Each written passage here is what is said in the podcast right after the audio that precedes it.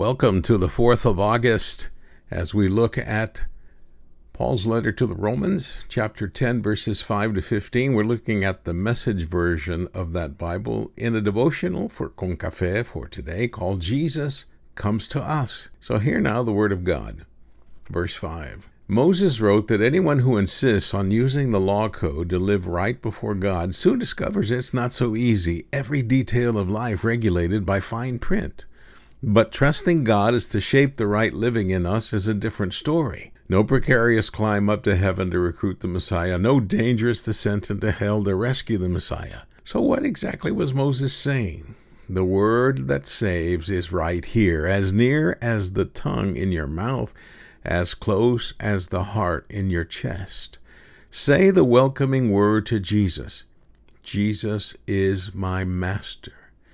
Embracing body and soul, God's work of doing in us what He did in raising Jesus from the dead. That's it.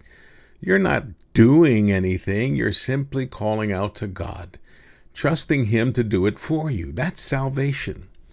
With your whole being, you embrace God settling things or setting things right, and then you say it right out loud God has set everything right between Him and me. Scripture reassures us no one who trusts God like this, heart and soul, will ever regret it. It's exactly the same no matter what a person's religious background may be. The same God for all of us, acting the same incredibly generous way to everyone who calls out for help. Everyone who calls, Help, God, gets help. But how can people call for help if they don't know who to trust? And how can they know who to trust if they haven't heard of the one who can be trusted? And how can they hear it if nobody tells them? And how is anyone going to tell them unless someone is sent to do it? That's why Scripture exclaims, A sight to take your breath away. Grand processions of people telling all the good things of God. This is the word of God for the people of God, and we say, Thanks be to God. Well, welcome to Tuesday, dear listener. My prayer is an old prayer some of you may have heard somewhere. Come, Holy Spirit, fill the hearts of thy faithful, including this servant who listens to this devotion, and enkindle in them the fire of thy love. Send forth thy spirit, and they shall be created, and they shall and thou shalt renew the face of the earth. Amen. Well, my college years taught me a lot, and some of it even took place inside a classroom. My second year at Lon Morris College, a now closed junior college that used to be in Jacksonville, Texas, the only United Methodist junior college west of the Mississippi. Great place. I had an international student as my roommate. He was from Pakistan. He was a very nice young man, devout to his faith, and for the first few weeks of the semester, even unrolled his prayer carpet and prayed as required by his faith, Islam. One of our suite mates had been a classmate of mine in Houston at Lanier Junior High, and he was heavily into transcendental meditation. I believe influenced by the Beatles and their trip to India to find the meaning of life. Our suite mate had traveled to Europe to receive a mantra and used it during his time of meditation. He had been taught that five minutes of deep meditation was equivalent to eight hours of sleep. And so he partied like there was no tomorrow when the other others of us were or trying to sleep. My roommate one morning noticed that our suite mate had been missing class, and the reason why was that he slept while the other others of us went to class.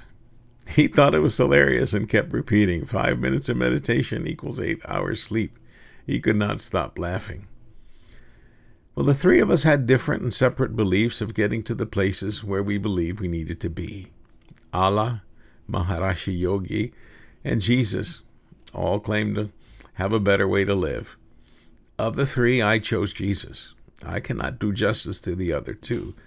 I respected and still respect the rights of those who choose to live and follow those ways, but I would love the opportunity to share Jesus with them, for I believe Jesus is the way. The thing that stands out from this passage from the Apostle Paul is his knowledge that Jesus comes to us. Moses knew God, served him, and wrote the laws directed by God, and those who tried followed a quote, life regulated by fine print, close quotes, as Moses wrote in this version of the Bible. It served some well, others were lost forever for not reading who the law stood for and the love behind that law. It wasn't until Jesus came to speak about the law and, as he put it, to fulfill the law, not abolish it, and to have followers like Paul speak the truth about it, that we begin to realize that we can try all we want to find the better way when all the while the truth is right here that Jesus came to us. My friend traveled thousands of miles to find the mantra, the word that would work for him as he meditated. My roommate had traveled thousands of miles from his home to come to the United States to receive his education so he could return home and strengthen his nation with whatever it was that he learned. And I, in my way, of course, had traveled not too far from Houston to Jacksonville, so I could learn all I could about education in general, scripture and the gospel more specifically. And all the while, the truth was there in those pages in the words that I read above. The true, the word that that saves is right here, as near as the tongue in your mouth, as close as the heart in your chest. Say the wor- welcoming word to God Jesus is my master, embracing body and soul God's work of doing in us what he did in raising Jesus from the dead. That's it. That's salvation. And I say, hallelujah.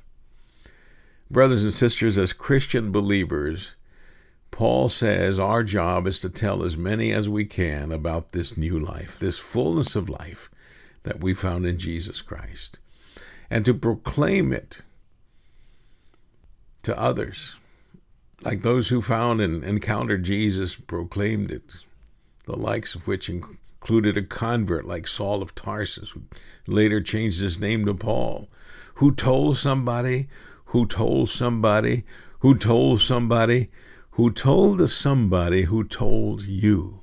Can you fathom that? That from a remote corner of the world,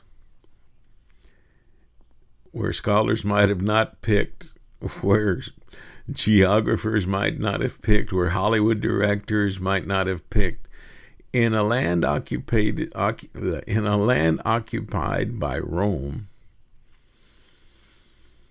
that word was shared, taken for the most part to Europe and some of it toward Greece and to Asia through ships through the New World to wherever it was that perhaps some Sunday morning a preacher spoke a word that hit you as truth, and from that point on you knew your life was now different and better. The question, my friend, is whom have you told? Whom have you shown that there is a better way to live through your loving actions? Ponder that, and let's pray.